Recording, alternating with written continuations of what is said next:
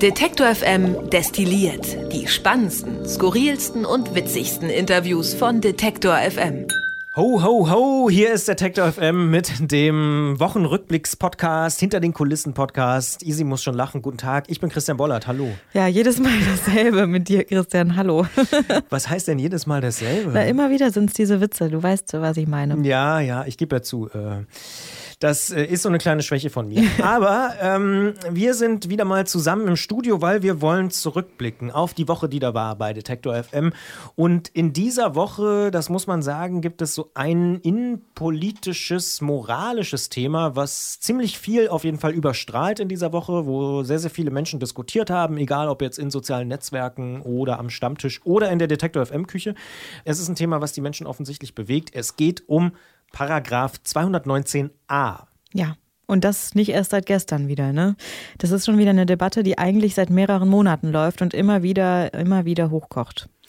Prominent ist das ganze Thema eigentlich geworden, als es Geldstrafen gab ne, für, für Ärzte. Zum Beispiel für Christina Henel aus Gießen. Die hatte auf ihrer Webseite äh, so ein paar Informationen zum, zur Abtreibung, kann man ja so sagen, und zum Schwangerschaftsabbruch, wie es, glaube ich, äh, technisch korrekt heißt. Und die hat dafür eine Geldstrafe bekommen, ist verknackt worden sozusagen. Also nicht wirklich verknackt, trifft es nicht ganz, aber musste eine Geldstrafe zahlen, ähm, weil es eben diesen Paragraphen 219a gibt. Was steht denn da drin? Im Endeffekt sagt dieser Paragraph, dass es ein Werbeverbot für Ärztinnen Ärztinnen und Ärzte gibt, äh, was die Abtreibung angeht. Das heißt, man darf nicht auf der eigenen Webseite und auch nicht in der eigenen Praxis oder sonst wo für Abtreibung werben. Und Werbung ist ja so ein dehnbarer Begriff in dem Fall. Ne? Also was kann alles Werbung sein? Man könnte jetzt irgendwie ein Plakat machen und draufschreiben, hey Leute, treibt bitte ab. Das wäre mit Sicherheit Werbung. Man kann aber auch einfach nur informieren, dass man äh, eben Schwangerschaftsabbrüche durchführt, was ja eigentlich eher eine Serviceleistung ist für Patientinnen. Aber auch das das wird schon als Werbung ausgelegt und dafür wurden auch die Geldstrafen bezahlt. Ne? Bevor wir jetzt äh, auf die politische Ebene kommen und uns ein bisschen angucken, was ist da passiert, wer hat da welche Argumente vorgebracht, würde ich sagen, ähm, ja, sprechen wir doch mal drüber. Ist es nicht tatsächlich für eine Generation, die jetzt Detektor hört, zwischen 20 und 40 in Großstädten ein Thema, was man kaum verstehen kann, dass es darüber so eine große Debatte gibt. Wie, nee. wie siehst du das? Ich finde das, ich finde das eher schockierend, dass man immer noch so darüber debattiert, ob äh, Frauen sich einfach über Schwangerschaftsabbrüche informieren dürfen oder nicht. Ne? Also das kann ja wirklich nicht der Fall sein. Also ich sag mal jetzt in meinem Freundeskreis sind bestimmt schon vier oder fünf Frauen äh, mal irgendwann abgetrieben und es ist auch eine Entscheidung, die jedem völlig freigestellt wird. Es ist halt für mich so eine völlig ähm, alte, überholte Einstellung zu sagen, das ist so ein Tabuthema, lass uns nicht drüber reden, weil ähm, lieber Kinder bekommen als, als keine Kinder bekommen, sozusagen. Ich weiß nicht. Also mich frustriert das eher, dass man da, dass die Diskussion immer noch so verläuft, wie sie gerade verläuft. Ich weiß nicht, wie siehst du das denn? Mm, ja, ich kann es auch tatsächlich nicht so ganz verstehen, ähm, dass es immer noch so ein großes Thema ist, aber ich würde die Frage auch zurückwerfen an dich und sagen, kannst du denn gar nicht verstehen, dass so die katholische Kirche oder die CDU sagen, mm, lass uns das mal lieber nicht anfassen und lass diesen Paragraphen so lassen, wie er ist? Nee, kann ich nicht verstehen, weil das einfach, wie gesagt, also ich komme mir vor wie im Mittelalter, wenn wir darüber reden. Also das sind, wir sind irgendwie in Zeiten der Gleichberechtigung und da sollte jede Frau das für sich entscheiden dürfen. Vor allem aber sollte sich jede Frau darüber informieren dürfen. Und ich finde es irgendwie natürlich gut zu sagen, man sollte jetzt nicht Frauen überreden, eine Abtreibung vorzunehmen. Ich finde, man sollte jedem Menschen das selber überlassen, welche Entscheidungen er oder sie, in dem Fall sie, da treffen will. Ähm, aber natürlich muss da überhaupt erstmal die Information da sein, sonst kann ich ja gar keine Entscheidung treffen. Und ähm, die gibt es einfach gerade nicht so leicht. Und es ist auch so aus persönlichen Gesprächen nicht so angenehm, da überhaupt mal nachzufragen, weil man immer noch häufig abgewiesen wird oder so. Ne? Gerade, weiß ich jetzt nicht, in, in Südbayern zum Beispiel, ne? ist es ein ziemlich, ziemlich heikles Thema, wenn man überhaupt die Pille danach haben will und in der Apotheke danach fragt. Und äh, ich finde es gut, darüber zu informieren und zu sagen, das sind deine Möglichkeiten, das sind die Risiken und das ähm, kann man machen es gibt auch die Möglichkeit, ähm, unterstützt zu werden, wenn man das Kind eben bekommen möchte, aber am Ende ist es immer noch meine eigene Entscheidung. Kannst du denn irgendwie trotzdem, also man versucht ja äh, in so demokratischen Prozessen immer auch alle Seiten zu verstehen. Kannst du denn irgendwie eine Motivation erkennen, die ähm, nachvollziehbar ist aus deiner Perspektive, auch wenn du sie nicht teilen kannst, äh, warum die das machen? Ich würde denen jetzt mal unterstellen, das machen sie ja nicht aus Jux und Dallerei, also die katholische Nein, Kirche nicht. und CDU. Aber es, also es ist natürlich immer diese, die Argumentation das Recht auf Leben. Ne? Also klar, und wenn man schwanger wird, dann hat man da irgendwie auch das Risiko vorher einkalkuliert. Zumindest hoffe ich, dass das die meisten gemacht haben. Aber ähm, natürlich kann ich das irgendwo nachvollziehen, zu sagen, jedes Lebewesen hat ein Recht darauf, auf die Welt zu kommen. Aber ähm, natürlich gibt es da auch immer noch die medizinische Perspektive. Ne? Und das ist so ein bisschen diese religiöse Seite, die sagt, äh, Gott wollte das so und deswegen muss es irgendwie so passieren. Medizinisch sagen aber ja auch viele Ärzte, dass es eben noch kein ausgereiftes Leben ist in den ersten Monaten. Und deswegen gibt es ja auch diese Regelung, wie sie ist. Also ein Schwangerschaftsabbruch ist ja nicht grundsätzlich legal, sondern nur unter bestimmten Bedingungen. Und die Frau spielt ja auch eine Rolle. Das darf ja, man vielleicht eben. auch nicht. Ne? Also es ist ja vielleicht so ein Abwägungs. Recht auf Leben ist ja da vielleicht auch Auslegungssache in dem Fall. Ja. Dann kommen wir jetzt vielleicht mal zur politischen Debatte. Wie hast du denn das beobachtet? Also vielleicht als kleiner Vorschub, die SPD hat sich das ja eigentlich so ein bisschen auf die Fahnen geschrieben. Noch vor der Koalition und vor den Koalitionsverhandlungen äh, hat vor allen Dingen Andrea Nahles auch das sehr, sehr stark vor sich hergetrieben äh, mhm. getrieben und hat gesagt, das will ich machen, hatte auch schon was eingereicht im Bundestag und so weiter. Ähm, wie hast du das beobachtet äh, und ja, wie siehst du das heute jetzt, nachdem es eben diesen Kompromiss gibt? Ja, es ist ja so ein bisschen dieses äh, Thema, womit sich die SPD, glaube ich, so ein bisschen über Wasser hält. Also es ist so ein Herzensthema, sage ich mal, von der SPD. Und es ist ja auch so ein klassisches SPD-Thema, vor allem gegen die CDU, die ja ganz klar sagt, Recht auf Leben, äh, wir wollen das Werbeverbot beibehalten. Ähm, und ich fand es total interessant, weil ich ähm, jetzt Anfang der Woche noch die Folge Anne Will geschaut habe, wo es darum ging, dass Annegret Kramp-Karrenbauer äh, neue Parteivorsitzende ist der CDU. Und da war auch Martin Schulz zu Gast in der Runde und Annegret Kramp-Karrenbauer. Und da war auch dieses Thema Paragraph 219a ein entscheidendes Thema, wo die gesagt haben, ja, das ist jetzt die nächste große Entscheidung und da zeigt sich, wer irgendwie die Hosen anhat, mehr oder weniger. Und da wurde auch schon extrem viel darüber diskutiert, warum wir uns überhaupt diese Frage stellen, ob das nicht eigentlich schon längst überholt ist. Und was ich ganz interessant fand, war, dass da auch die Forderung aufkam zu sagen, hey, Annegret Kramp-Karrenbauer, du bist von der CDU, sag hier doch mal, ein geborenes Leben ist irgendwie mehr wert als eins, was nicht geboren wird. Hat sie aber ja auch nicht. Sie hat gesagt, sie ist dafür, dass irgendwie Frauen leichter an Informationen kommen. Von daher, ähm, ja, war das so eine Art Grundsatzdiskussion wieder, ne? was auch ein bisschen Regierungspolitik natürlich äh, oder ja, die Bundesregierung da eben ihre Weichen gestellt hat. Dann dröseln wir es doch mal ein bisschen auf. Was ist denn jetzt der Kompromiss? Also auf was haben Sie sich denn jetzt geeinigt?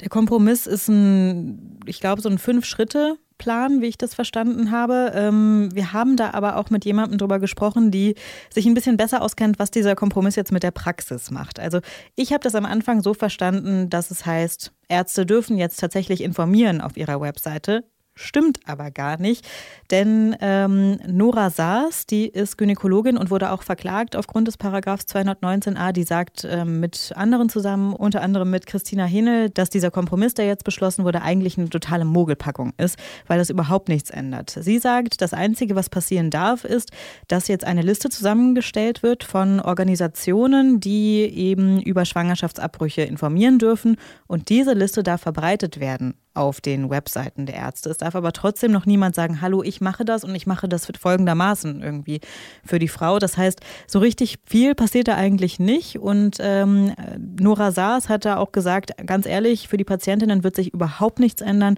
Im Gegenteil, es wird sogar noch viel schlimmer werden ähm, und für uns Ärztinnen sowieso nicht. Das ist eine, wir würden sagen, Nullnummer oder ein Mogelpaket. Und zwar deshalb, weil der 219a bestehen bleibt und wir auch in Zukunft nicht berechtigt sein sollen, darüber zu informieren, dass wir Schwangerschaftsabbrüche durchführen, sondern das ist ja in fünf Punkten ausgeführt und unter Punkt 4 ist es so beschrieben, dass wir zukünftig, um die Rechtssicherheit den Ärzten zu geben, auf unserer Website staatliche Einrichtungen oder vom Staat benannte Einrichtungen benennen dürfen, wo sich die Frauen, die Schwangerschaftsabbrüche durchführen lassen wollen, hinwenden können. So würde ich es auch irgendwie zusammenfassen. Informieren ist okay unter bestimmten Voraussetzungen. Werben auf keinen Fall. Werben ist verboten. Also äh, irgendwo habe ich gelesen, beibehalten, aber reformieren ist irgendwie so der, die Sache, auf die man sich geeinigt mhm. hat. Und ähm, du hast die Institutionen schon angesprochen. Es soll irgendwie so sein, wenn ich das richtig gelesen habe, dass die Bundesärztekammer und die Bundeszentrale für gesundheitliche Aufklärung, die sollen diese Informationen zusammenstellen und dann den Ärzten und Krankenhäusern zur Verfügung stellen und so. Da kann man jetzt aber durchaus sagen, wenn man jetzt äh, Befürworter ist einer, ich sag mal, Reform, also einer Veränderung, dass die Ärzte zumindest ja auch gesagt haben, oh, das ist reformbedürftig. Also der Ärztekammerpräsident hat gesagt, ganz klar, da müssen wir irgendwie was machen. Vielleicht geht es dann doch in die Richtung, die die SPD äh, äh, haben wollte. Hm, was ich gelesen habe bei Twitter, da musste ich ein bisschen lachen, weil du hast Annegret Kamm-Karrenbauer schon angesprochen. Äh, Holgi, also Holger Klein, der ja auch ein sehr umtriebiger Twitterer ist ähm, und äh, ja auch ein sehr bekannter Podcaster, dementsprechend vermute ich mal unter den Hörerinnen und Hörern dieses Podcasts auch nicht unbekannt. Der hat geschrieben, geil, die Kram-Karrenbauer, noch keine Woche im Amt und schon die SPD über den Tisch gezogen. Was ja. sagst du dazu? Siehst du genauso irgendwie, ne? Ich sehe es genauso und das sieht auch die äh, Nora Saas, mit der wir gesprochen haben, eben ähm, auch genauso. Denn sie sagt am Ende ganz ehrlich, es treffen sich irgendwie vier Leute. Zwei sagen, äh, wir wollen das reformieren, zwei sagen, wir wollen das nicht reformieren. Und am Ende gewinnen die, die sagen, wir wollen es nicht reformieren. Also sie sagt, es ist kein Kompromiss, weil beim Kompromiss trifft man sich in der Mitte und hier hat total die CDU gewonnen. Jetzt könnte man ja aber auch sagen, um mal die Gegenposition auch einzunehmen, naja, aber die CDU wollte ja, dass sich gar nichts verändert. Jetzt verändert sich doch ein bisschen was und es wird ja ein bisschen reformiert und es gibt ja diese Bundesärztekammer und die Bundeszentrale für gesundheitliche Aufklärung, die da so eine Listen erstellen sollen. Könnte man also auch sagen, naja, die CDU musste sich eben doch bewegen und das ist ja auch ganz interessant, da saßen ja echt viele zusammen. Ne? Also Katharina Barley war dabei, Frau Giffey, die Familienministerin, also Barley als Justizministerin, dann der Kanzleramtsminister Helge Braun, Horst Seehofer war natürlich auch mit dabei als Innenminister und dann auch noch Jens Spahn als Gesundheits. Da saß im Prinzip die halbe Koalition und hat ja. über dieses Thema. Wahrscheinlich ist es deswegen auch so ein, so ein Riesending. Ja, aber ich da auch wieder, klar, es ist ein Kompromiss und klar hat die CDU vielleicht in dem Sinne ein Zugeständnis gemacht. Aber ich bin da ein bisschen bei Nora Saas, die sagt, ganz ehrlich, was ist denn das für ein Zugeständnis? Also, das hat ja nichts mit Informationen zu tun, so richtig. Ne? Also im Endeffekt ist es ja nur die Kette, die noch mal länger wird, zu sagen, okay, ich kann auf die Website meiner Ärztin gehen und dann muss ich wieder auf eine andere Website gehen, um mir eine Liste runterzuladen, wo ich mich dann irgendwie wieder informieren kann, was ich tun kann. Und dann muss ich ja eigentlich wieder meine Ärztin fragen, ob ich das da machen kann. Also viel leichter wird es eigentlich nicht nicht.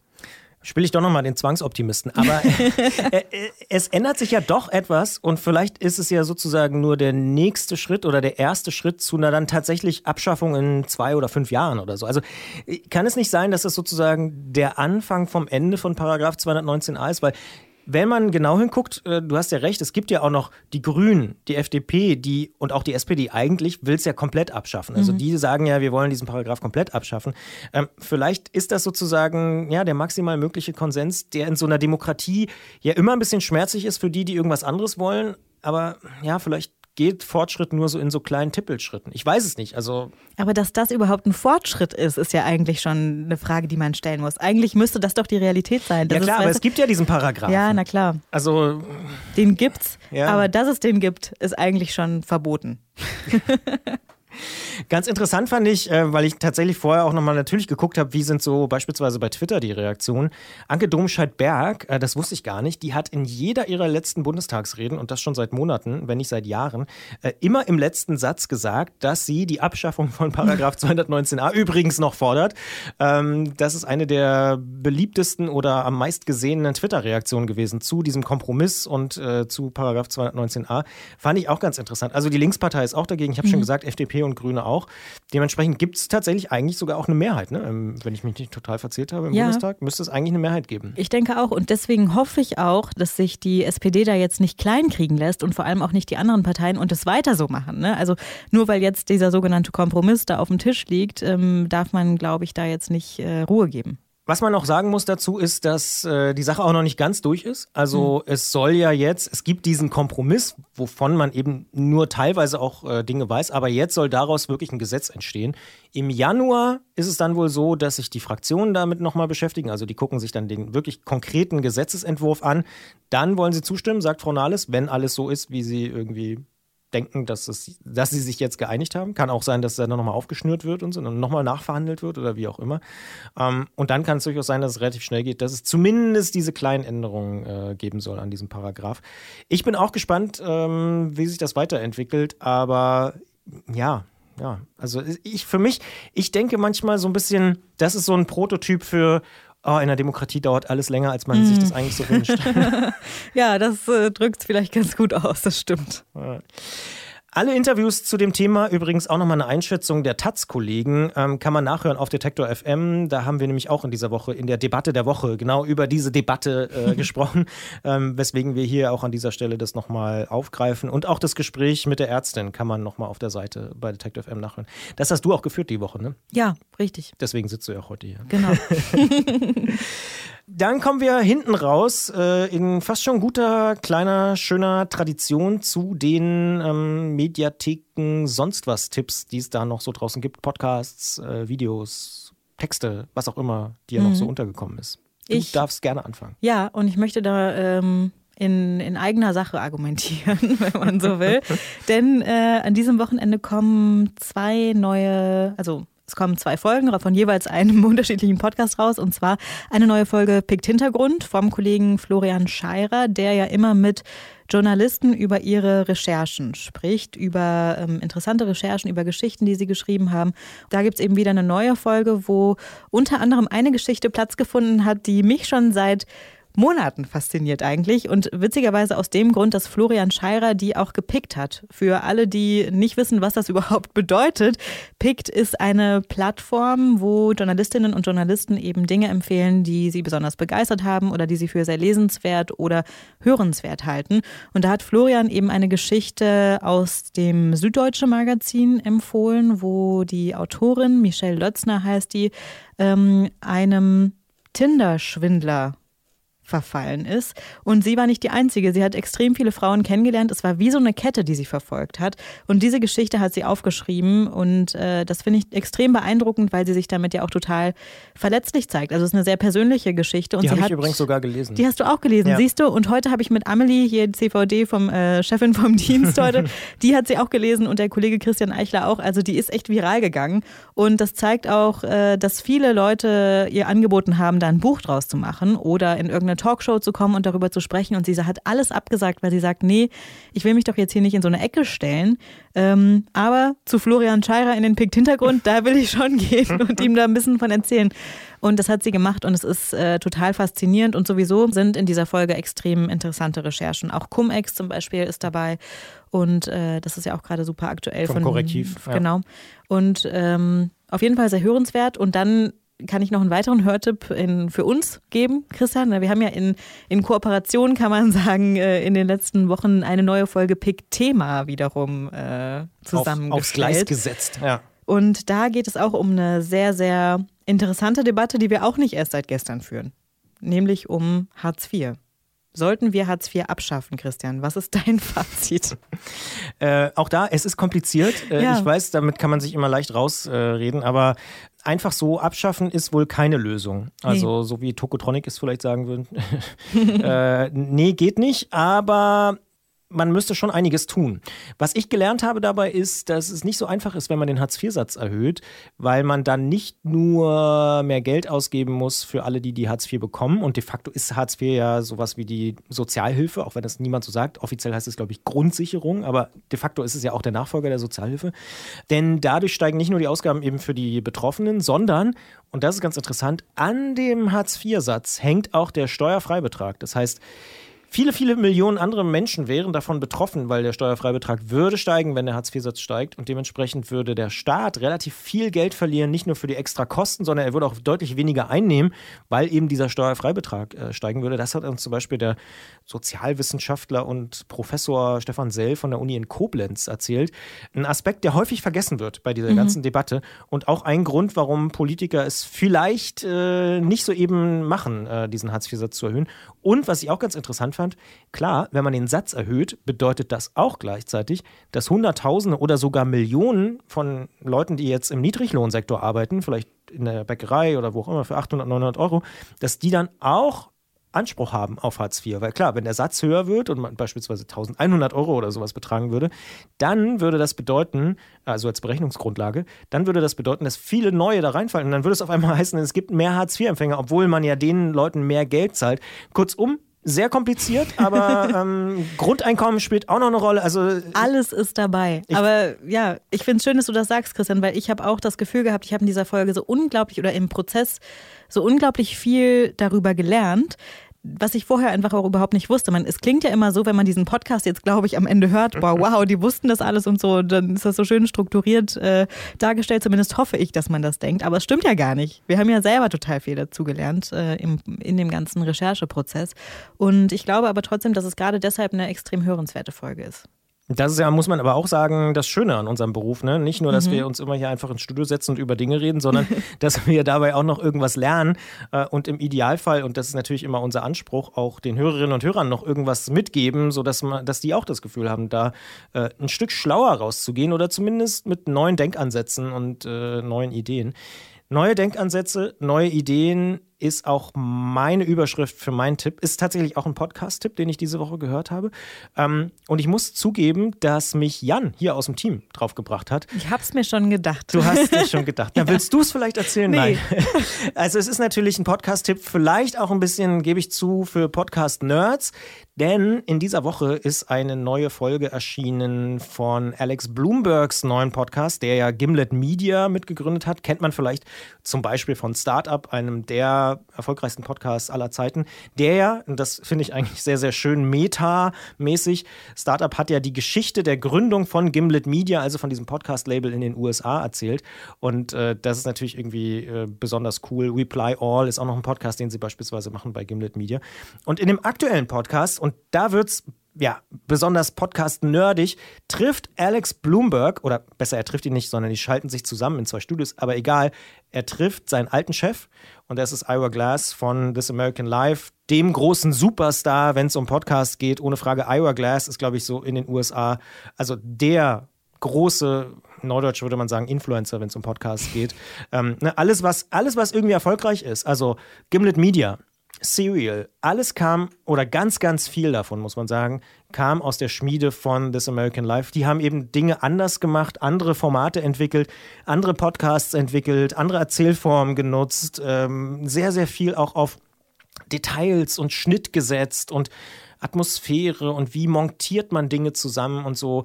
Eine sehr spannende Folge. Es wird dann an, am Ende richtig, richtig nerdig. Es geht dann so zum Beispiel um Schnittlisten und an welcher Stelle äh, muss noch eine Sekunde Pause rein oder raus und so. Also es ist ganz, ganz interessant. Sie sprechen dann über die ich glaube, Mix Notes, äh, sagen sie so, irgendwie vier Seiten äh, eng beschrieben mit super vielen Mix Notes, die irgendwie äh, Ira Glass immer noch persönlich macht. Also, das finde ich auch das Wahnsinn. Als, als Chef von This American Life, der hört immer noch die Episoden ab und sitzt sonntags manchmal da und hört die nächste Episode ab, weil er denkt, ich muss da, ich bin ich bin derjenige, der das am besten kann und ich muss das selber noch machen. Mhm. Darüber reden sie auch, wie schwierig das ist, äh, auch abzugeben und Teams zu entwickeln und so. Eine sehr, sehr äh, interessante Folge für alle Podcast-Nerds. Alex Bloomberg trifft Ira Glass. Ähm, hörenswert. Sehr, sehr, sehr, sehr hörenswert. Ja, das äh, war mein Tipp, das war deine zwei Tipps und ähm, damit sind wir raus für diese Woche. Das ist schon die vorletzte Ausgabe, das kann man vielleicht auch sagen, von Detective M destilliert im Jahr 2018. Verrückt, oder? Christian, hast du auch das Gefühl, dass der Dezember viel weniger Tage hat in der Woche als jeder andere Monat? Ich habe echt das Gefühl, der rennt dahin. Hat er ja auch, weil er, es fehlt ja eine Woche sozusagen. Ja, aber eine Woche hat ja trotzdem sieben Tage. Aber bei mir auf jeden Fall nicht. Ich habe das Gefühl, es sind drei vielleicht. Ja, das stimmt. Man ist, also auch hier bei Detektor sind wir ganz schön im Endspurt und äh, im Dezember ist alles nochmal verdichteter. Bei uns kommt ja auch noch der Geburtstag dazu, ne? Hier Stimmt. neun Jahre Geburtstag. Ja. War ja auch erst vor einer Woche, das darf man ja kaum vergessen. Also sind ja kurz mal eben neun Jahre alt geworden mit Kack Motherfucker und Dena auf der Bühne. Wir sind hier schon im Vollsprint, das stimmt, aber bisher toi toi toi, ich klopfe mal auf Studioholz. Ja. Äh, toi, toi, toi sind die Schnürsenkel noch nicht aufgegangen. Nee, natürlich nicht. Äh, eine Woche, eine volle Arbeitswoche liegt noch vor uns. Wir wünschen erstmal ein entspanntes Wochenende, ein äh, Adventswochenende. Mhm. Dritte Adventswochenende, wenn ich mich nicht verzählt habe. Ja, stimmt. Ja. Und äh, ja, wir können uns nächste Woche in diesem Podcast nochmal wieder hören. Dann mit dem großen Jahresfinale. Da versuchen wir so viel wie möglich Leute. Hast du schon eine Idee? Na, also ich habe mir überlegt, alle müssen mit, alle müssen mitmachen. Alle müssen dabei also sein. Christian Eichler muss dabei sein. Alle dabei. Unser Kollege Lars muss dabei sein. Stimmt. Ja, also wir versuchen alle zusammen zu trommeln, um äh, nochmal vielleicht den großen Detektor FM destilliert Jahresrückblick äh, auf die Beine zu stellen. Das ist zumindest unser Ziel. Ja, ich freue mich drauf. In diesem Sinne, bis dahin, tschüss. Tschüss. Wenn Sie Detektor FM unterstützen wollen, schauen Sie doch mal auf detektor FM slash danke. Dort haben wir alle Möglichkeiten zusammengefasst. Sie können uns per Überweisung, PayPal oder einfach mit Steady unterstützen. Alle Informationen im Bereich Unterstützen auf unserer Webseite.